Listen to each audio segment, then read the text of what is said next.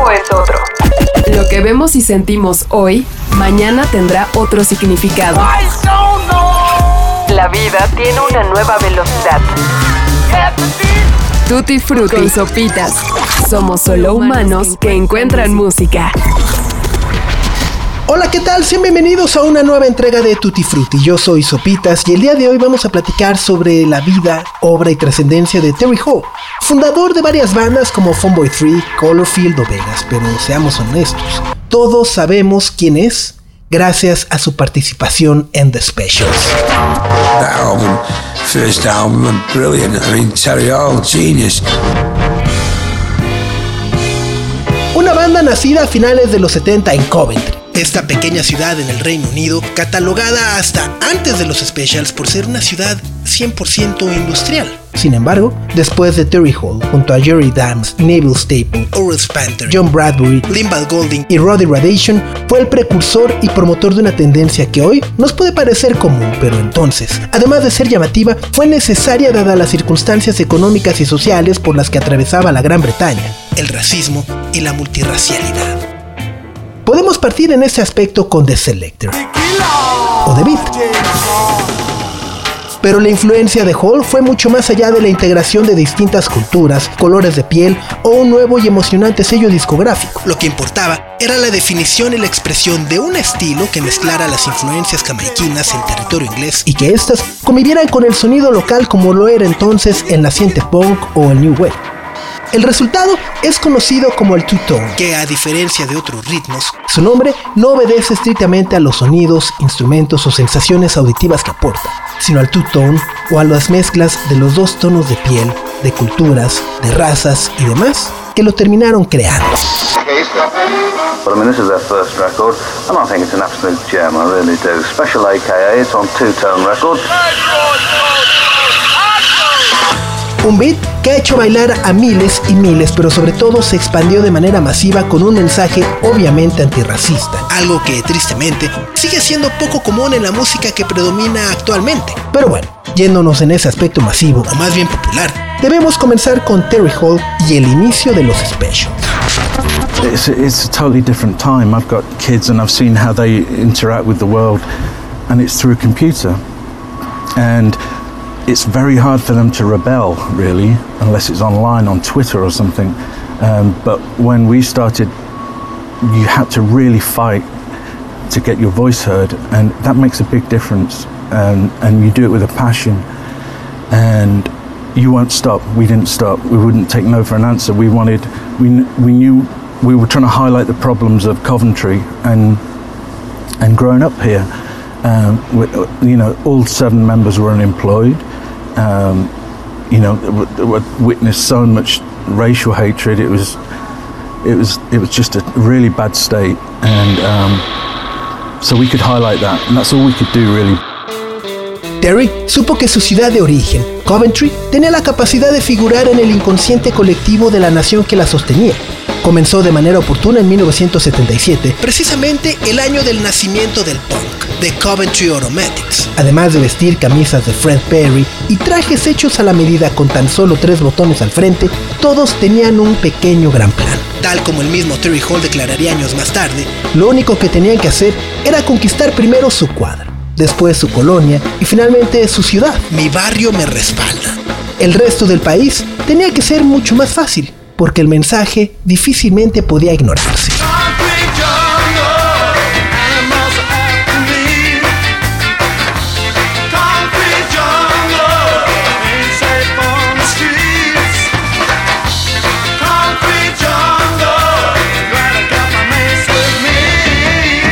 When we started recording the uh, album,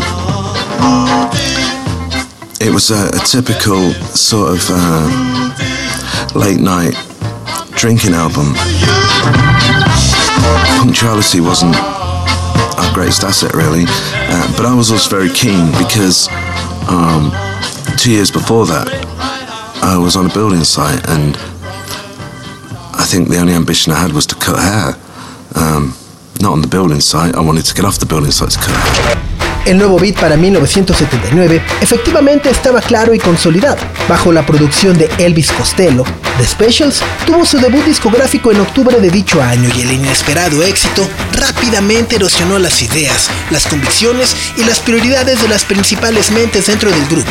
Jerry Dammers quería apresurar los procesos de composición y mover el sonido de los Specials hacia lo experimental y el musac. Terry Hall y el resto del grupo buscaban desarrollar mucho más el llamado two-tone y la estética que rodeaba este nuevo ska británico. More Specials, su siguiente disco, lanzado tan solo 11 meses después del debut, fue un cambio radical en la paleta monocromática del blanco y negro. Ahora, The Specials podían ser vistos y escuchados de una manera mucho más colorida, comenzando por su portada. Había la mezcla de ska y reggae, pero todo estaba entrelazado gracias a la insistencia de Jerry Dammers con el jazz, el flamenco, el soul e incluso algunos sonidos oscuros y de tiempo lento, como en Stereotype, que años más tarde serían citados por Massive Attack como el inicio indiscutible del trip hop, además de otras voces nuevas como las de Belinda Carlisle, Jenny Whelan o Lee Thompson. Los dados estaban lanzados. Esto fue lo único que entonces pudo ofrecer Terry Hall como vocalista con los Specials. Los años 80 comenzaron y un último respiro de genialidad con su voz capturó de manera excepcional la era de Margaret Thatcher. I would just like to remember some words of St. Francis of Assisi, which I think are really just particularly apt at the moment. Where there is discord, may we bring harmony. Where there is error, may we bring truth. Where there is doubt, may we bring faith. And where there is despair, may we bring hope. This storm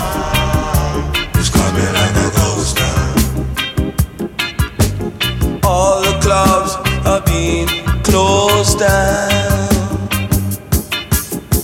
This place is coming like a ghost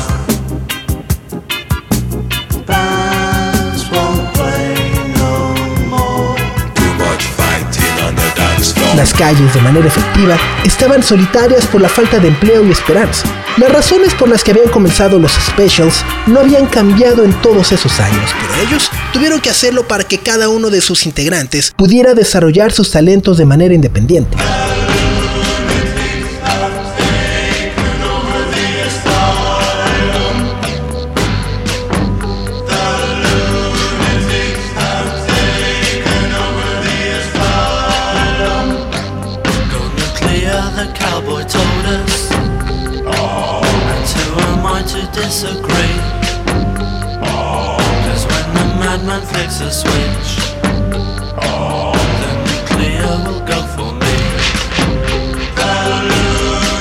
Esta semana en Tutti Frutti quisimos platicar con uno de los personajes que mejor conocen el ska en nuestro país.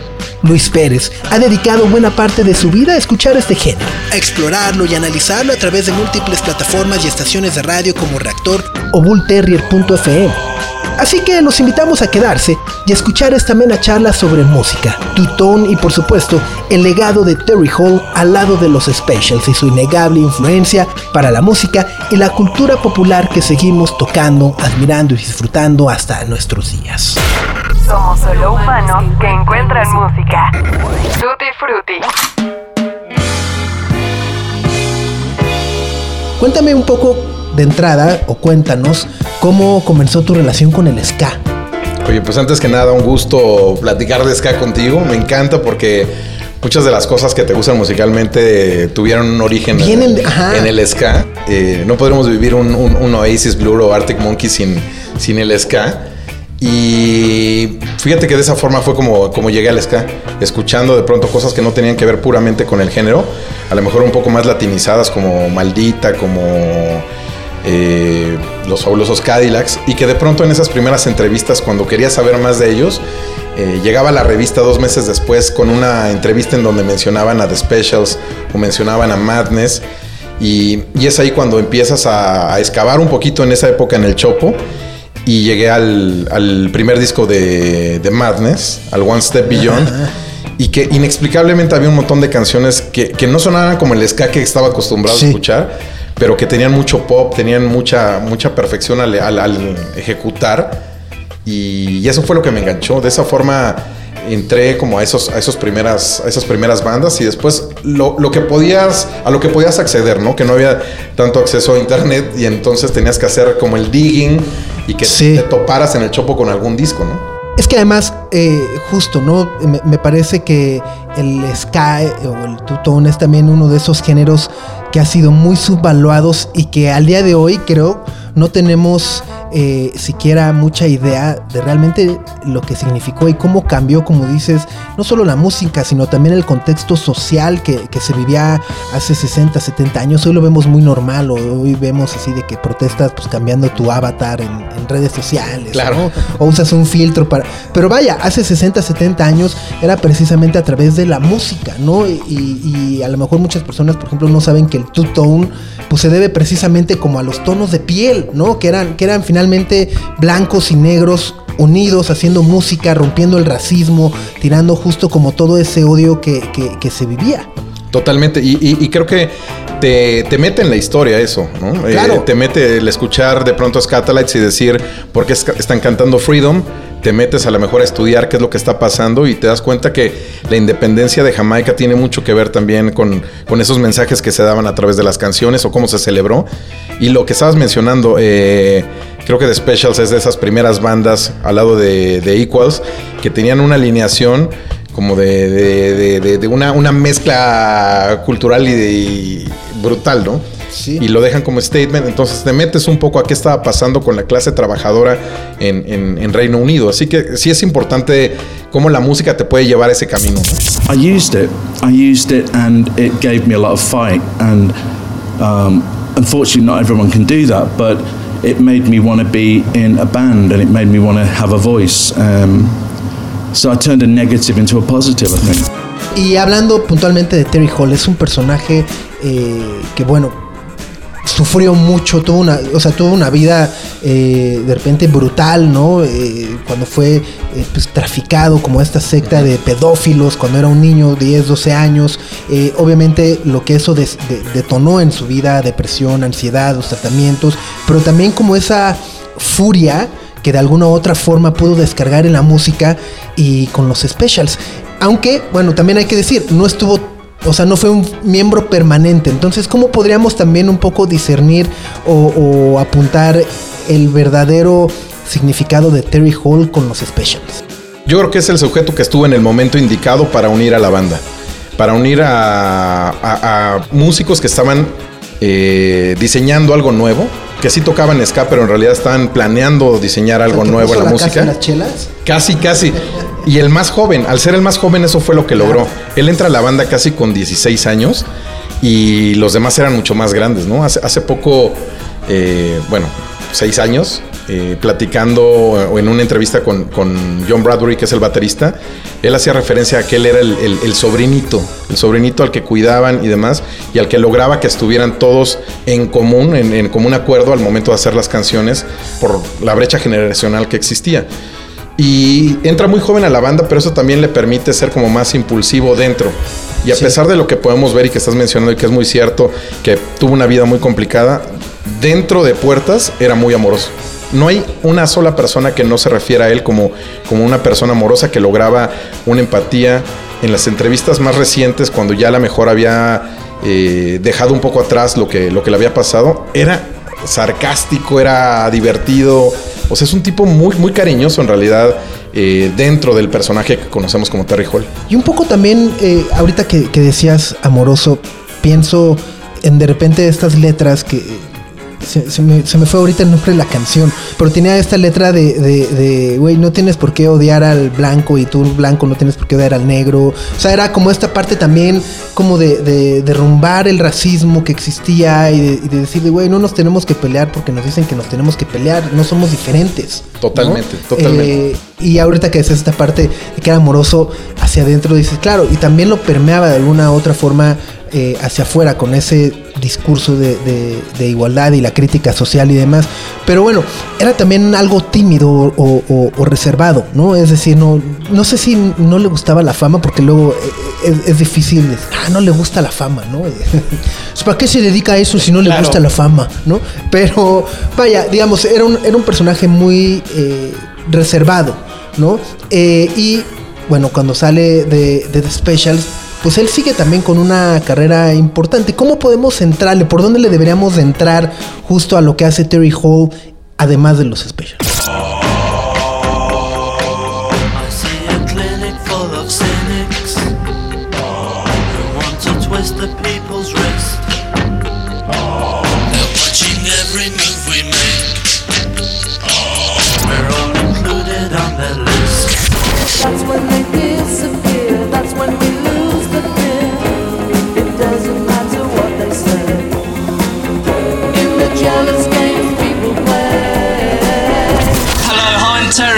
To enjoy myself first. asumiendo que es un personaje muy importante en la música inglesa. Yo creo que de ahí ya bajan las barreras. No, no, no relacionarlo con el ska, sino con la música inglesa es un tipo eh, importante y que también respondía mucho al momento que estaba viviendo. En el momento en el que hacen Ghost Town, estaban realmente reflejando la, la inconformidad de, de- de- de la clase trabajadora y de los adolescentes en aquella época. Pero también en el momento en el que hace los siguientes discos que son eh, Funboy Tree, cuando hace Vegas con, con Dave Stewart y cuando hace su proyecto solista, responde a esos momentos eh, haciendo las, a lo mejor canciones mucho más amorosas y demás. Entonces yo creo que hay que asumirlo como un personaje muy real. Y, y a propósito de esto que estaba diciendo que a lo mejor no lidiaba tanto con la fama, es que no volvió a confiar en la gente después de, de que de- a los 12 años lo raptan. No le fue muy sencillo relacionarse con la gente, pero una vez que lograbas enganchar con él eh, y ser parte de su mundo, entonces había otras cosas. Yo creo que la mejor forma es, es eso, entendiendo que es un personaje importante para un Damon Albarn en estos momentos, para un trip hop, ¿no? Un tricky, uno de estos personajes, y de esa forma, con las manos abajo, así hands down, entrarle a su música eh, por cualquiera de, los, de las vías que quieras, ¿no? Hay un punto eh, importante que me parece es muy, es muy mexicano o, muy latinoamericano. Me parece que es el prejuicio en contra del ska, ¿no? Ahorita hablabas o hablábamos precisamente de cómo eh, este género, digamos, surge de la protesta y, derriba eh, ciertos eh, temas sociales en el Reino Unido, ¿no? Ghost Town, como dices, que era esta canción en inicios de los 80 que, que realmente describía el Ghost Town, que decía, güey, está cañón que vivamos en este pueblo fantasma con tantas carencias, con, ¿no? Mientras los políticos están allá. Vivía más la realidad que, Exacto, que ¿no? Stuart Copeland y que todos esos güeyes haciendo Sí, Every claro. Little Thing She Does Is Magic. O sea, estos güeyes vivían en otra Totalmente. realidad. ¿no? Pero, eh, y bueno, y eso influye a, a un sinfín de, de- de músicos, pero cuando brinca el charco y de este lado como que pensamos en el sky y, y tarara, y el codazo, ¿no? Así el carro. Se pelucea mucho y, no sé si es porque... eh, digamos que ese impacto cultural o social no lo ha alcanzado a tener del todo en esta parte del mundo, o si es también justo parte de esos prejuicios sociales que tenemos, los que no nos han permitido también eh, abrazarlo y- y aceptarlo como, como un género más, ¿no? Fíjate que, es, una realidad que, que el ska en México, más allá de, lo- de los inicios con Toño Quirasco y esa, eh, idea de, Televisa como de encontrar un ritmo nuevo que baile la gente, más allá de ese inicio, yo creo que el inicio de los 94, 95 es el que más furor causó, con un montón de bandas que estaban siendo parte de un, momento, de una tendencia. Y entonces muchos se subieron a lo mejor sin tener una conexión con el género y era más una banda de garage que te sumabas a, un movimiento y listo. Pero afortunadamente el tiempo jugó como un filtro para que muchas de esas bandas que a lo mejor no tenían los ideales eh, con respecto al ska se fueran quedando y que quedaran muchas otras bandas que le dieron un real valor a la música mexicana en cuestión de ska. A lo mejor puedo hablar de un inspector, de un panteón y que afortunadamente ya el periodismo mundial está reconociendo. Hay un artículo de la BBC en donde dicen que el ska en estos momentos sobrevive gracias a México. Porque hubo un momento en donde dejó, o sea, pasó de moda en Estados Unidos después de que las películas de teenagers eh, dejaran de poner a Safe Ferries, a Mighty Mighty Boston y demás. Y hubo un hiatus ahí brutal que solamente México mantuvo con bandas como Inspector, Panteón Rococo y demás, que profesionalizaron su sonido, ejecutan mucho mejor, siguen ciertos lineamientos, había más información, había más eh, estudio en la ejecución. Y entonces, gracias a ese tiempo, se eh, yo, yo estoy seguro que se resignificó el, el ska en México. Pero tienes razón, empezó como, como una tendencia, ¿no? Que, que- que no entendíamos, que se, que se vinculaba con, con movimientos sociales, a lo mejor como el zapatista, a lo mejor como eh, apoyar que, que no existiera la pobreza y demás. Pero es parte como de la formación del género, ¿no? Oye, y ahorita que decías eh, que, que el ska sobrevive gracias a México, de acuerdo a este reportaje de la BBC, hay, hay, actos nuevos, porque vaya, mencionas justo Inspector, Panteón Rococó que llevan décadas, pero hay proyectos nuevos, grupos jóvenes, eh, es decir, el ska sigue siendo atractivo para los chicos que ahora empiezan a hacer música, la- las bandas nuevas y demás. Sí, y sobre todo no tanto por el hecho de formar una banda y tocar, sino por el ejecutar la combinación del jazz con el ska. El ska históricamente se ha dividido por olas. La primera de Jamaica, la segunda en el Reino Unido, exactamente. La tercera muy apadrinada por Estados Unidos y estos sonidos a lo mejor un poco más rápidos.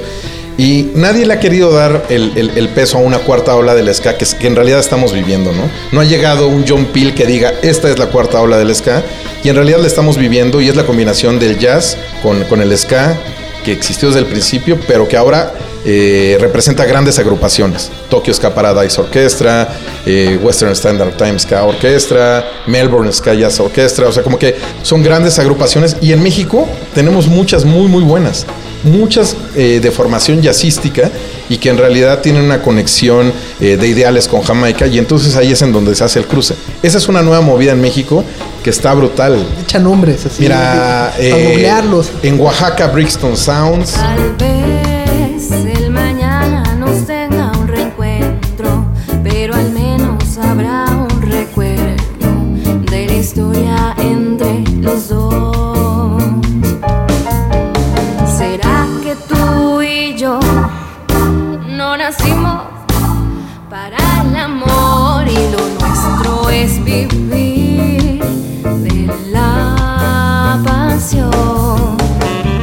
Brixton Sounds. Sounds buenísimos, editados ya en, en sellos discográficos de España, que son los que sobreviven. Entonces eso tiene un Más de valor la muy academia de. Brixton que, ajá. Sí, ¿no? O sea, la zona Suena como que Ruda, tiene que sí. pesar Out of Control Army, que es eh, grandes músicos de distintas bandas.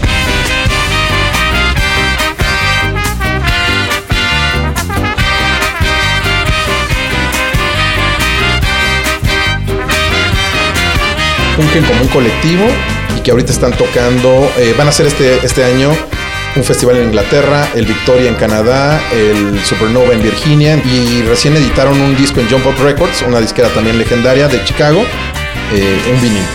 Entonces están teniendo un peso brutal. El fin de semana hubo un tributo a Terry Hall como parte del aniversario de Skanking, el programa de ska de, de Reactor, y tocaron los contratempos Jazz, tocaron eh, los Big Browns. Hay muchas música, mucha música nueva que es mucho mejor ejecutada que, que- que en aquel momento, ¿no? Oye, ahorita que decías este, los Mighty Mighty Bostons y y decía, es que el ska gabacho es muy blanco, cabrón, ¿no? es demasiado blanco, ¿no? No Le falta si- negritud a esa Ajá, música, O sea, no sé si justo a, a partir de eso es que también pues, desapareció, porque la mezcla era muy obvia, ska y hip hop, ¿no? Pero de repente, ajá, como que de repente dices, pues es que sí era muy blanco, cabrón. Mira, ahí es, en, ahí es en donde entra la latinidad en el asunto. Bandas como Hepcat eh, y ahorita una movida en California que está brutal, así con eh, The con los eh, Steady 45 y demás, son latinos, o sea, ya una segunda generación de mexicanos en California haciendo nuevo ska y que tiene que ver con estas, este, con estos cruces con el jazz y demás. La verdad es que es muy emocionante esta nueva, esta nueva generación de bandas, esta nueva ola que seguramente es así. Y, y yo creo que el momento culminante va a ser en el mes de septiembre, el fin de semana del 15, en el Supernova Ska Festival, donde están todas las bandas. Hay de Japón, hay de Europa, hay de, de Estados Unidos, de México. Y eso, eso resulta muy emocionante, la verdad. ¿Cómo eh, resumirías el impacto, la influencia de Terry Hall en México? Pues en México yo creo que tiene una formó una escuela de cantantes, porque eh, eh, esos, esos primeros cantantes de ska los veíamos súper festivos. Pero gracias a Terry Hall descubrimos que podrías tener tus pedos propios y aún así salir al escenario y no, y no, no, no faltarte al respeto, no ser alguien que no eras, ¿no? Eh, yo creo que eso enseñó mucho. Y también a muchos músicos los de la escena ska los ha influenciado para hacer cosas que no tienen que ver con el ska. Eh, ahí es en donde se recomienda a lo mejor entrarle a Funboy Tree, que hacía una, una cuestión distinta al ska que, que hacían los specials, y a lo mejor un poco más metido a lo que hacían otras bandas inglesas en aquel momento. Después cuando hace lo de Vegas, que es este proyecto con, con Dave Stewart, todo surge porque le piden una canción para los Ramones y la va a trabajar a Francia, lugar donde fue abducido para, para- para el abuso sexual por unos pedófilos, y regresa y hace un disco luminoso. Entonces esto también le demuestra a la escena mexicana como puedes tener problemas, puedes regresar a un lugar conflictivo, pero puedes hablar en, en- en otro sentido o, o canalizarlo de una forma distinta. Y hay muchas bandas que hablan al respecto de esta enseñanza que les dejó. Y también regresar a tu casa, ¿no? Regresar con, con The Specials 30 años después, estando en el mejor estado. Mucha gente dice que por qué no regresó Jerry Dammers. Jerry Dammers no regresó por problemas con The Specials, sino porque no quería girar. Y, esta, y esto se trataba de girar, ¿no?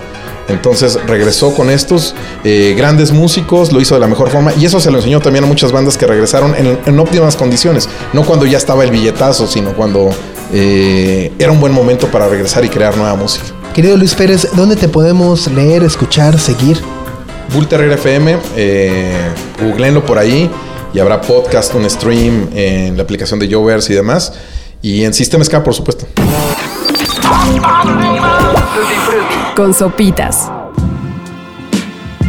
Terry Hall falleció el 18 de diciembre del 2022 a causa de un cáncer de páncreas a los 63 años de edad. Tan solo tres meses antes de esta fecha, Terry, Limal Golding y Horace Panther tenían planeado una reunión para comenzar un nuevo disco. Esa reunión se había estado retrasando por la irrupción del COVID.